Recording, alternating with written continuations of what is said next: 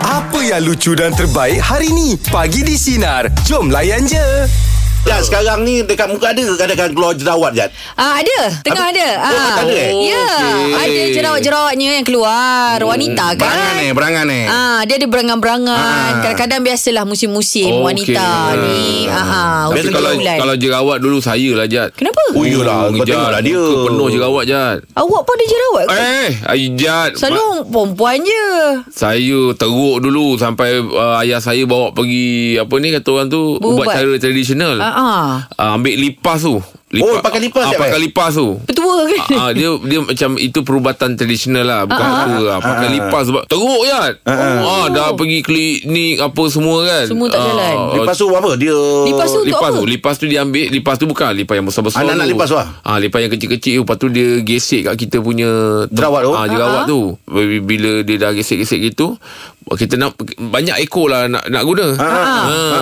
Ah, jadi kita punya okey Ah. lipas tu yang jerawat bengkak dia Tapi itu itu uh, traditional punya Ah, ni. eh. ah. Bukan petua dah. Ah, dia Pasal bukan- Ijat ada kalau memang jerawat ah, ah, yang petua je nak guna. nak, nak Betul. hilangkan Hilangkan jerawat jerawat tu. Kalau muka lah eh. Ah. Biasanya ah, k- ah, kulit kayu manis. Oh, buat macam mana tu? Buat. Ah, ah, dia kan kita kisarkan tepi dia tu Ah, halus okey. okay. jadi serbuk. Ah, ah, ah. Lepas tu kita campurkan dengan ah, mana-mana orang pakai bedak apa? Oh, bedak bedak sejuk. sejuk, bedak sejuk. Ah, campur buat air lepas tu kita tepek kan. oh Ah, Ah, so dia punya jerawat tu ah. bagi saya lah petuanya dia akan macam mati kan dia punya Okey. jerawat pedih-pedih tu. Kayu Okey. manis eh? Ah, kulit kayu manis. Awak dah tak payah lah. Ah, taklah saya nak tanya kalau orang Pasal dia lain tak ya? payah. Sebab awak dah cukup manis. Eh, cik!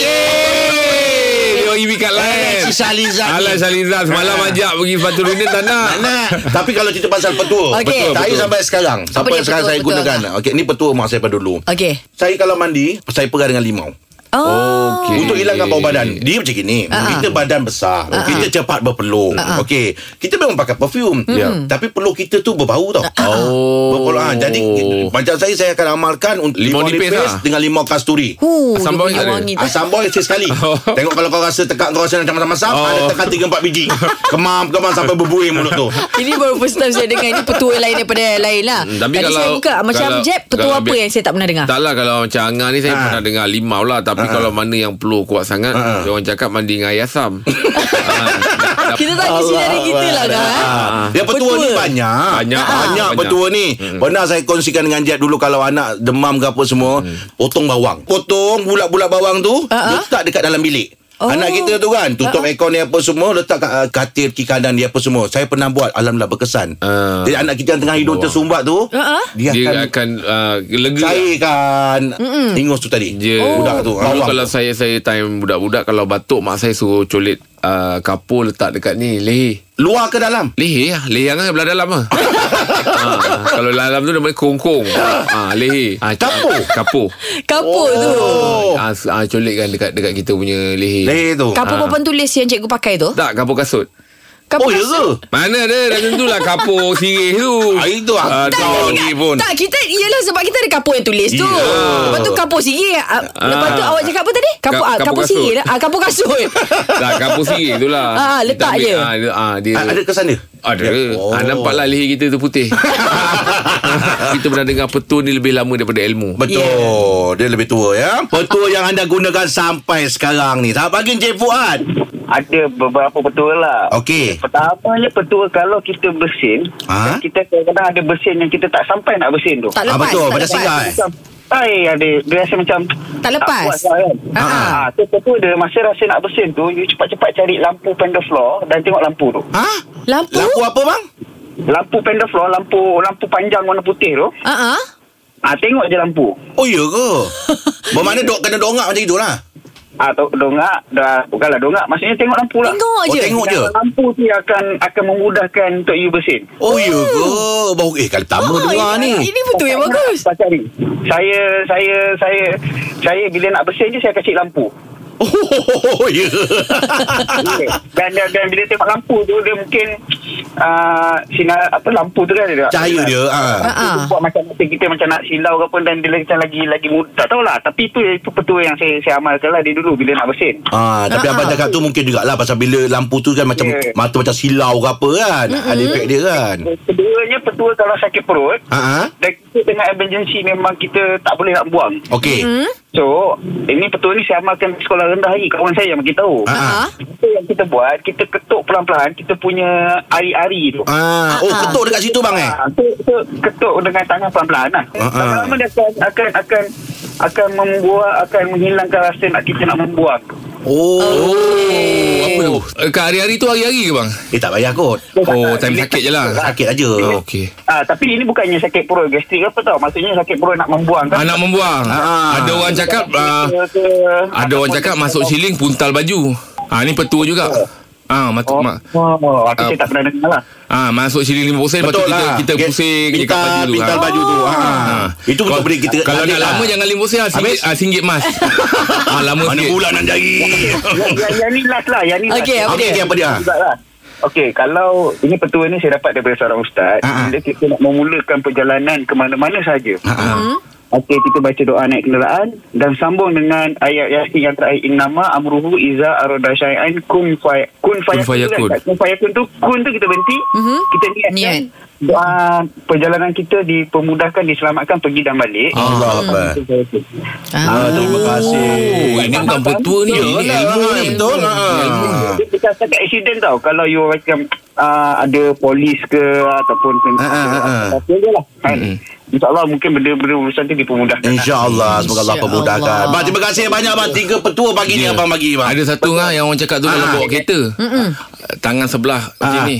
Kalau lalu dekat area Tashengo ke apa, Ah. tangan kena luruskan pegang benda tu. Yelah. Palang buka. Memang ah Memang ada Semua orang tahu macam tu Bagi kau seorang je macam tu Ada petua tak ada ni Terima kasih banyak Abang buat Terima kasih ya bang Ha, ingat Okey, tu Tiga Dia petua kata ya. kalau bersin Ah, ah. Bersin tu tersangkut Jangan lupa Pandang lampu Oh. InsyaAllah Lampu Kalimantan yang putih ni ha, ha. ah, Dia tengok bila kita nak uh, Mesin yang tersangkut tu Bila tengok cahaya tu akan Yelah, membuatkan kita sebab macam silau tu yang buatkan kita nak bersin balik. Oh bagus juga petua dia Ah. lagi Ah. Tengok orang cakap tengok oven. tengok oven. Ya benda-benda panas lah. Lampu kan dia ada keluarkan panas kan. Ah, Dia oven pun boleh. Oh tengok Ah. dapur Boleh macam itu Tengok benda panas Kau jangan tambah-tambah lah kau Tak payah kalau macam tu Kita tengok angah je Panas pun panas Eh eh kau ni Okey Meja bulat pagi ni topik kita Yang petua yang anda guna sampai sekarang Selamat pagi Zal Petua apa tu Ah, Zal? Dal. Ah, saya ada petua yang saya pakai masa saya buang air kecil dan saya buang air besar lah. Oh, apa dia tu? Ah, apa petuanya? Bila kita dah habis buang air kecil, Berdehem. kita berdehem. Hmm. Ah, Okey faham Ah, saya Berdehem berapa kali tu? Ah, Berapa kali bang? Tiga Berdehem- kali lah. Tiga kali, okey. Ah, dia mungkin membantu me, me, ah, meng, apa, daripada kena batu karang lah. Hmm? Oh. Ah, sebab lagi satu, lagi satu kaki Tapi kita tak payah panjang-panjang lah bang kan? Ah, lagi Sebab satu- dia, oh ya, ada orang kadang sampai berdehem. Ah, Dia buat panjang-panjang. Kita kan tunjuk, dia ni naik motor ke kan? Batu-batu Ya. berdehem. Wah, kita kita sebelah pula jadi kipas. Ah, abang tengoklah abang tengah hajar jet tengah. Lagi satu bang Lagi satu, Ha Hai bang Zal, Awal berdehem Bang Zal, kau dah suruh beri yang panjang, eh, dia mulalah panjang tu. Aduh, ai, terputus pula Zal. Eh. Tadi memang itu pernah dengar tu Ah, okey, tak Ah, apa. Itu biasa eh Kebiasaan kita Hmm. Okey Berdehem eh? Berdehem Buang air berdehem ah. Okey. Ah, itu. Tapi ah, kalau kata uh, ini buka uh, kalau macam buang air ke ataupun nak nak bagi kita punya lawas kalau pemakanan orang cakap kalau ni bagi makan ni ngah Apa pisang? uh, pisang. Pisang betul. Ah, ah. Prunes Ah, Pisang Ya, ya, ya, betul. Oh, perut dia juga? Ah, perut pun ya juga. Betul Oh, mungkin untuk dia baik ada digestion lah. eh. Untuk lawas lah Untuk Ah, ah. lawas ah. Untuk menyenangkan betul-betul orang dulu Ah, lah biasanya kalau buah yang biasanya kalau pada dulu pisang, betik. Betik, Betik memang pun boleh Betik pun Betul. boleh Ah. Betik, Betik. betik Be- be- pisang Betik saya tak biasa makan sangat Sebabnya bila makan tu gatal-gatal dalam mulut ni Dah kenapa pula kau Tak tahu ni? betul Bila makan betik tak, Ah, tu bukan betik Sebab Abang Rahim tak makan betik pun kata ah. Ah. Ah, Jadi bukan, jangan salahkan betik ah. Ah, Ah. betik mulut kau gatal. Oh, memang gatal kau ni. Lidah, Ya, lidah je kan Lidah je kan Ah. Barang satu badan Dalam badan Dengan perangai tu. Okey, okay. petua yang anda gunakan sampai sekarang. Abang Han, selamat pagi. Petua apa tu, bang? Ya, yeah, okay, selamat pagi. Ni petua orang dulu-dulu lah kan. Ha. Ah. Bila nak bangun pagi kadang tapak kaki kita rasa nak nak pijak nak pacak badan tu pun rasa macam uh, nyindu macam uh, jadi ada petua dia orang tua-tua dulu dia arwah atuk lah bagi saya Mm-mm. dia kata urut sebelah tepi tapak kaki tu sebelah tepi bawah buku lali tu sampai ke ujung ibu jari tu Oh. Oh Dia kata, kali daripada wa- ba- ah, bawah buku lali sampai ke ujung ibu jari tu tiga kali. Selawat lah bawa selawat tiga kali. Sebelah kiri pun sama mula dengan kanan. Ah, Oh daripada buku, insyaAllah dia kata- daripada buku lali tu. bawah buku lali tu kan Ah, tumit, tumit, tumit. ah bawah tumit ah sebelah tumit tu Ah. ah. tarik sampai ke depan tiga kali tarik sambil baca selawat Oh, Oh. ah, sampai ke ibu jari bang eh. yang ibu jari kaki tu Ah faham faham. Oh ah, tahu tahu tahu tahu. dia, dia punya dia punya petua bukan saja untuk memudahkan kita pijak tau nanti pinggang kita pun dapat efek dia akan rasa Alah. ringan kat pinggang Oh, okey. Tak, tak, tak perlu letak minyak semua bang eh tak perlu tak perlu orang tua tu dulu memang dia original dia memang macam tu lah Hmm. Ha, ha. Ah, Lagi satu ni Kalau kita nak berpergi, berpergian jauh lah Contoh macam Kita nak pergi outstation Mungkin ambil masa Seminggu dua minggu kan Ah. ah. Ini arwah ayah pula bagi Ah. Dia kata Ambil air lelangit dalam mulut tu Okey. Baca selawat Ambil air lelangit tu Calitkan dekat pintu depan rumah InsyaAllah kita akan patah balik Ah, oh, elok kita. Alhamdulillah. Oh abang dah cakap macam ini memang saya nak keluar rumah paksa lah ni. Cecap lelangit letak kat pintu ni. Bang, ni kali pertama kena dengar ni bang. Oh ya ke? Itu Hmm. memang orang tua dulu-dulu lah masa arwah ayah masih hidup kan sebab dia dia anggota polis. So bila dia kalau operasi 2 minggu ke sebulan, dia akan buat Ini macam kiranya macam ni eh bang Macam suami atau kelu- ah, dia keluar Dengan kawan-kawan Contohlah eh, Kalau macam dia kata Hmm. ah, Nak pergi main bola kejap lah Minum kopi Kalau time tu kita buat juga boleh bang Dia balik cepat tak? Ah itu tutup mulut. Yang, yang tu tak. Yang tu tak sebab dia untuk yang berpergian jauh. Ah, jauh yang outstation. Outstation.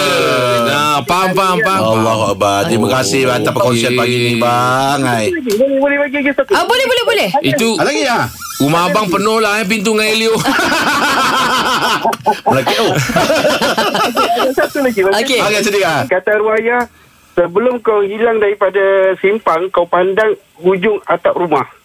ah. Itu untuk apa tu bang? Itu maksud dia dia kata apa-apa masalah rumah kau kau akan rasa daripada jauh. Oh ya. Oh. Oh. Tinggi ilmu ni. Dulu, Bila dia nak pergi jauh, dia jalan, dia akan tengok toleh ke belakang sikit, dia akan tengok uh, apa ni hujung atap rumah. Bumbung rumah. Pendekar punya, pendekar punya ni lah. Uh, Oh jadi kalau ada apa-apa benda-benda emergency ke apa dapat dapat resa lah bang eh. Insting dia tu ada Naluri dia tu kuat Oh. Yelah orang dulu bukan ada handphone semua Yelah mana Yelah, CCTV apa yelah. semua. Alright Terima kasih, Terima kasih bang. Tak sabar Oh, oh, ni Tak okey. sabar semua orang Isteri-isteri ni Balik je Ha, ha, ha. Suami nak keluar je Semua calik Elio ni Hmm. ah, Yelah Banyak-banyak benda petua itu yang Dia, dia dia tadi. le- lelangit tu. Ah, lelangit Ah, ni. Lelangit ni atas. Ambil Kita Ah. punya Kita punya ke suami punya Dia langit eh, ke? Suami lah Jadi dia ingat Maksud dia tadi macam Balik lah Kau akan balik lah Mak- maksud Maknanya kalau macam contoh Abang nak pergi ride kan Ah. Kita ambil air lelangit abang dalam mulut Saya cium, dia calik dekat pintu Ah, calik kat pintu macam tu lah Tapi biasanya orang yang nak pergi Itulah dia buat Oh, dia buat sendiri. ah, Bukannya Wife Bukan buat wife buatkan. ah, Bukan wife buatkan Ha. ah. Hmm, faham, Ah. faham Benda hampir kau Eh panjang akal kau ya. Sekali kau try Abang nak keluar rumah tu Kau bukakan mulut Kau tekan dengan gitu Petua ni bang Tapi ni nama pun petua Yelah. Lebih tua daripada ilmu Tahu tak kan Ya, macam-macam Ah, kan? Macam-macam Kita petua belajar, kan? Ah. Ah, Yang Ya, tengok bumbung rumah tu Ah. Ui, itu lagi dahsyat tu Ya, Kita boleh kat rasa Sempang tengok rumah, rumah dia kata kan Kalau Ah. ada benda-benda yang macam apa Kita dapat dapat alamat Rasa, lah. ah, ah. Ah, Macam itu Ini petua lah kan Ha. Yelah, yelah Betul lah. Ini petua orang-orang dulu Betul, ah, Mana yang ah. kita boleh guna, kita guna Betul Hmm. Mm-mm. Ah, ah. Angah ada petua yang jenis Kalau dah keluar rumah Nak balik awal apa semua Ada ada Saya ada. tak payah petua Oh, tak. Itu memang ada pada diri saya Oh, Ini tak okey. payah petua dah Ah, sebab Saya kalau dah keluar Memang mengelupuh nak balik Ah, itu saya nak tahu. Ah. Sebab saya nampak Angah ada benda tu tak. Betul, Ini ah. dia ni ada petua yang dia amalkan yang kita tak tahu ni. Tak, masalah Jeb Ah. Dia bukan keluar je Pergi kerja pun dia nak balik cepat Balik cepat lah. Ah, Tanyalah dia petua apa Isteri dia pakai Itu saya itu nak tahu tu apa yang dia guna kan. Ah. Hmm. Balik ke tengoklah bini saya buat apa Takut dia cari juga kat pintu tu kan Baik pagi ni segmen Himat Nasihat kita bersama dengan YB Fadina Sidi Assalamualaikum YB selamat pagi Selamat pagi. Assalamualaikum semua. Ya Allah rindunya. Apa khabar tu? Semua tu? Uh, Sehat Alhamdulillah lama tak ketemu kita ya Ya, betul. YB sihat YB Sehat sangat. Oh Ya, suaranya betul.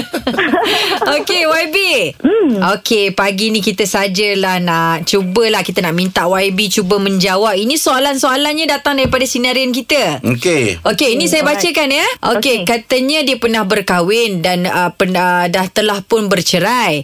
Uh, hmm. Tak ada zuriat sendiri tapi ada anak angkat dua Hmm. orang. Okey, jadi selepas bercerai katanya suami langsung tak nak ambil tahu dan tegas mengatakan mereka bukan zuriat dan dua-dua tak layak dibagi nafkah. Jadi setelah beberapa tahun uh, bernikah dengan suami yang sekarang ini dan dikurniakan zuriat sendiri, dia nak tanya boleh ataupun tidak uh, dia bagi ataupun wariskan harta-hartanya sama rata untuk anak-anaknya sekarang ini. Bagus soalan tu dan sangat-sangat baik niat dia itu. Okay, Assalamualaikum warahmatullahi wabarakatuh pada Assalam. pendengar semua. Apa khabar lah semua agaknya ya? Alhamdulillah. Semoga Baiklah lah, insyaAllah. Mm-mm. Uh, saya ingat uh, ini yang kita namakan uh, apa ni Jad, sebagai uh, hibah. Mm-mm. Ah, jadi hibah ni kalau kita nak bagi semua pun tak apa. Apatah lagi kalau nak bagikan sama rata. Mm-mm. Jadi memang dituntut dalam agama, ah, maknanya kalau kita sayang seseorang tu sayang sungguhlah, ya. Maknanya angah sayang anaknya sama rata. Mm-mm. Ah, nak bagi pada semua dengan ah, pembahagian sama rata, boleh. Sebab kita ada dalam Islam ini pengurusan harta pusaka ni selain daripada faraid adalah hibah. Mm-mm. Jadi faraid ni dah tentu uh, angah ya, dia dah Betul. tentukan uh, dia punya bahagian. Mm-mm. Jadi mungkin ada anak yang sikit, ada anak yang lebih sikit, especially anak lelaki dap- akan dapat lebih sikit. Mm-mm. Tapi kalau kita rasa kita nak bagi sama rata, sayang semua ataupun ada seorang yang kita rasa memang dia ber- bagi khidmat pada kita sepanjang hidup dia, anak yang taat, anak yang soleh nak bagi lebih sikit. Ya? Jadi tak ada masalah. Jadi saya ingat um, tak ada masalah uh, untuk bagikan sama rata tapi mesti di bawah uh, konteks hibah. Uh, Mana hibah ni macam uh, hadiah, hadiah. Hadiah. ya YB ya? ya hadiah yang penuh dengan kasih sayang. Ah, tapi maksudnya hibah ni kita tak boleh ah, ja- contohnya kita hanya dengan kata-kata lah. Lepas tu contohnya kalau macam saya kata hi, saya hibahkan kepada sekian-sekian-sekian. Lepas tu hanya dengan kata-kata mulut je. Lepas tu family semua tahu tapi saya tak ada sign apa-apa, tak ada tulis apa-apa. Tiba-tiba saya ah. pergi dahulu itu jadi isu ya. Tu kita namakan hibahnya tak sempurna. Ah.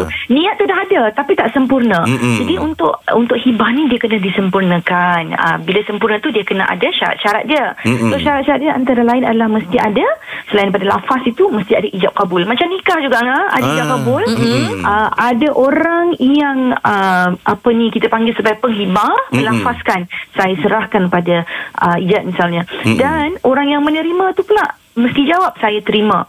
Ah, dan yang paling baik adalah bila ada documentation. Mm-mm. Maksudnya Mm. Okey. sudah ada majlis ijab kabul tu diturunkan pula dalam bentuk documentation, Mm-mm. dalam bentuk dokumen bahawa uh, ada penyerahan tarikh sekian-sekian, dimatikan stem, dijadikan perjanjian dan sebagainya. So itu yang paling terbaik lah. Okey, okay, Okey, terima kasih baik. baik. YB. Baik, hikmat nasihat kita masih lagi bersama dengan YB Fadina Siddiq ya dan topik pagi ni tentang perundangan syariah. Ini ada satu soalan ni, soalan dia macam ni. Dia nak tanya berkenaan dengan KWSP. Kalau saya nak bagi semua pada isteri dan anak saya bila saya meninggal dunia, akan datang boleh tak? Lebih kurang macam hibah, tak nak faraid dengan adik-beradik. Hmm, okey.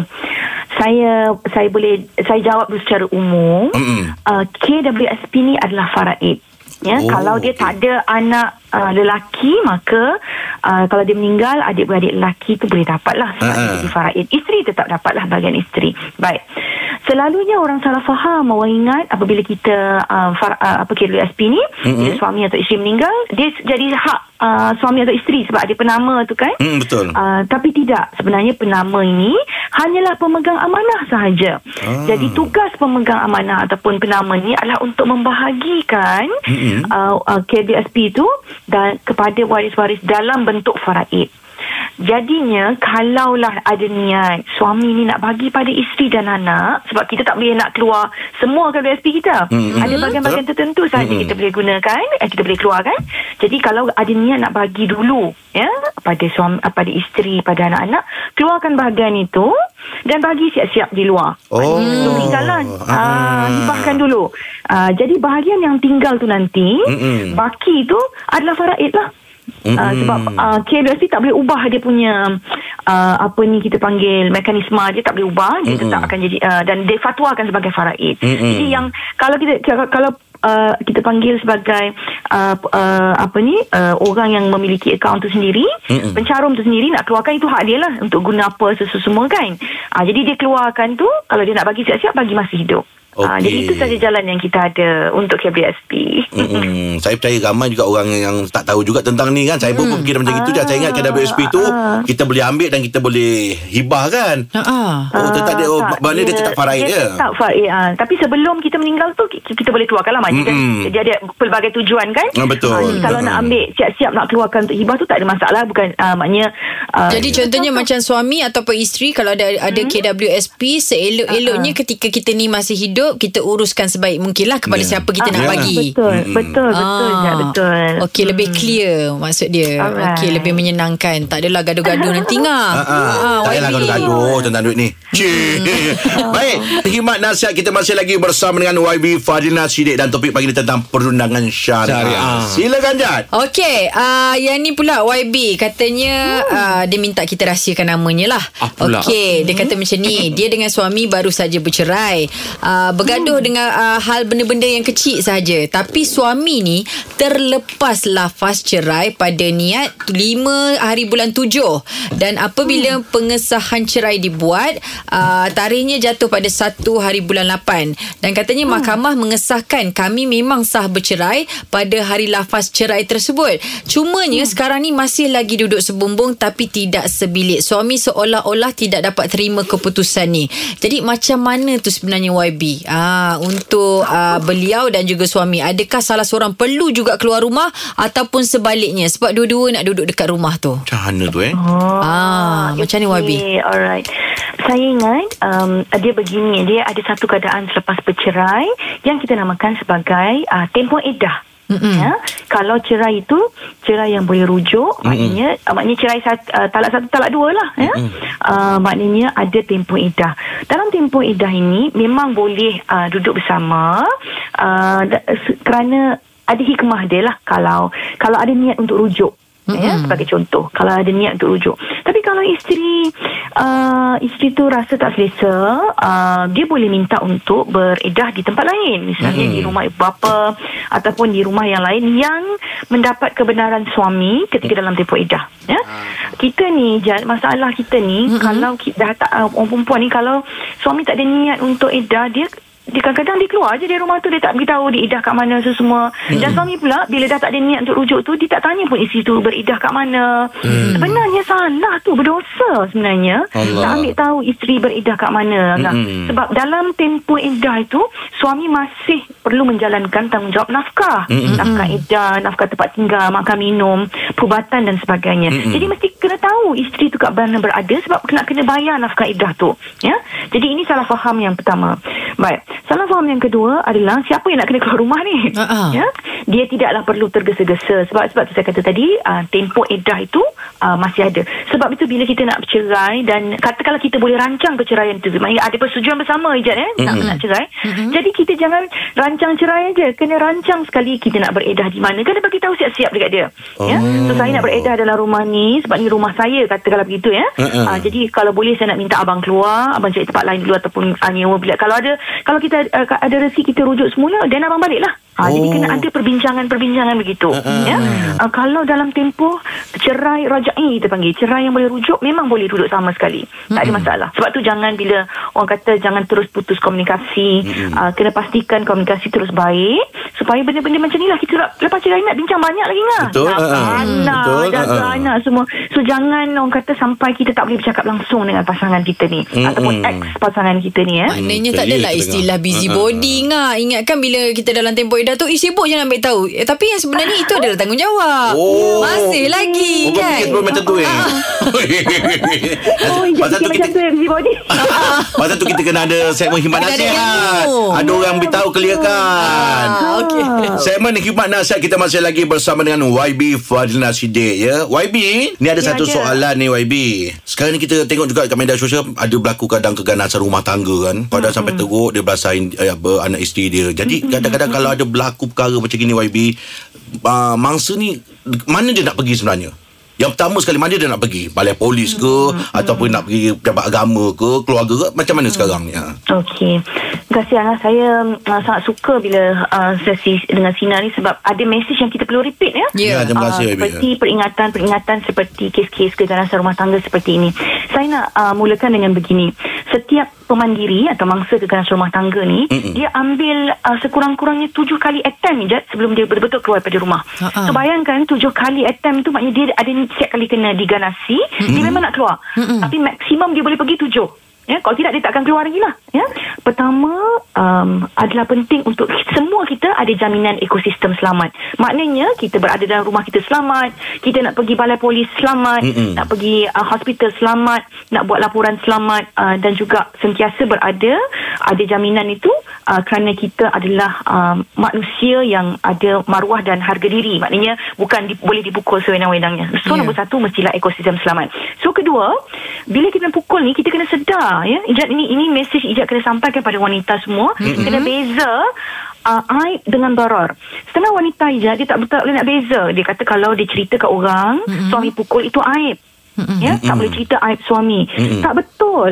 Pukul ini adalah jenayah. Kita kena cakap dalam masyarakat sekarang. Betul. Memukul Mm-mm. isteri adalah jenayah. Mm-mm. Jadi bila jenayah dia bukan aib, dia adalah darar. Maknanya mudarat. Mm-mm. Mendatangkan mudarat kepada nyawa orang lain, kehidupan orang lain adalah satu kesalahan jenayah. Saya risau sebab kes uh, dalam 2 3 minggu lepas seorang suami dia tembak isteri lepas tu dia bunuh diri. Allah. So keganasan rumah tangga dalam masyarakat kita ni Jad Mm. sudah sampai bukan lagi pukul-pukul ni. Mm-mm. Dia dah tembak bunuh. Betul. Mati Uh-uh. semua. Se- dah makin ramai wanita mati di tangan pasangan masing-masing. Ya, jadi ini kita tak nak terus berlaku dalam masyarakat kita. Baik. Yang ketiga adalah akses kepada untuk mendapatkan bantuan. So akses ini kita mesti pastikan bahawa mereka betul-betul dapat uh, sebab itulah kalau sebagai contoh ya Mm-mm. di beberapa negeri kita ada OSC One Stop Crisis Center. Mm-mm. OSCC. So kat sini ada uh, balai polis terus, ada hospital. Jadi seorang mangsa dengan rumah tangga dia tak perlu pergi balai polis lain. Dalam hospital tu sendiri sudah ada. Mm-hmm. Dia boleh dapatkan semua di situ. Khidmat um, uh, untuk membuat laporan polis dan juga uh, perubatan. Sebab kena ingat ya, bila kita jadi mangsa keganasan rumah tangga sangat penting untuk membuat laporan polis dan seterusnya membuat laporan perubatan Mm-mm. mm-hmm. dan membuat assessment tentang juga kesihatan mental sama ada kita ataupun apa ni orang yang pukul kita lah ya, Mm-mm. mm-hmm. uh, pemangsa ni. Jadi selepas itu barulah kita kena tentukan tindakan dia apa. Nak buat um, pelin- perintah perlindungan. Ini sangat penting. Ramai orang tak tahu ke boleh buat perintah perlindungan ya. Uh, perintah perlindungan ni kena buat supaya dia tak dek- dekat dengan kita dan kita selamat dalam tem- beberapa uh, tempoh tertentu lah se- sekurang-kurangnya sehingga siasatan selesai. Yang terakhir adalah uh, sokongan dan dukungan daripada keluarga. Jadi um, komuniti selamat ini dan juga sokongan ini sangat penting. Jadi bila kita ni sebagai bapa Angah misalnya kita ada anak perempuan. ya. Anak perempuan kita mengadu suami dia pukul. Mm-mm. Ya. Bapa mesti ambil tindakan. Ya. Hmm. Yeah. Maknanya kena tanya siasat, ambil tahu dan lindung anak perempuan ni. Mm-mm, ya. Hmm, betul. Sama Mm-mm. juga dengan ibu. Kalau menantu perempuan ni, Jad, beritahu dekat mak mertua, uh, kata suami pukul. Mak ni kena adil.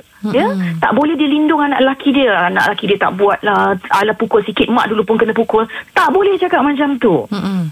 Ya? Allah. Jadi kalau nak jadi mak mertua kena kalau anak kita pukul menantu kita kita kena ada uh, uh, kena kena bersifat uh, objektif. Maknanya kena adil. Anak Mm-mm. kita salah ya. Mm-mm. Uh, jadi ramai juga yang tidak support sebenarnya ya. Ada juga wanita yang uh, tidak support dalam kes-kes keganasan rumah tangga ni Ya. yang saya rasa kita mesti terus membuat peringatan-peringatan seperti ini. Terima kasih banyak YB atas perkongsian pagi ni YB. Terima kasih banyak YB Seronok bercakap dengan YB ni Clear Terima kasih banyak. Ah, saya Lagu banyak berlagu. mencatat lah. saya kalau dengan YB ni saya banyak mencatat. Dia nari admin. Ah. Dia admin. Okey InsyaAllah ada rezeki kita jumpa lagi ya YB Assalamualaikum YB. Okey Baik, teruskan bersama kami pagi di Sinar Menyinari Demo Layan Layan je. Je Dengarkan Pagi di Sinar bersama Jeb, Ibrahim, Anga dan Elizad setiap Isnin hingga Jumaat jam 6 pagi hingga 10 pagi. Sinar. Menyinari hidupmu.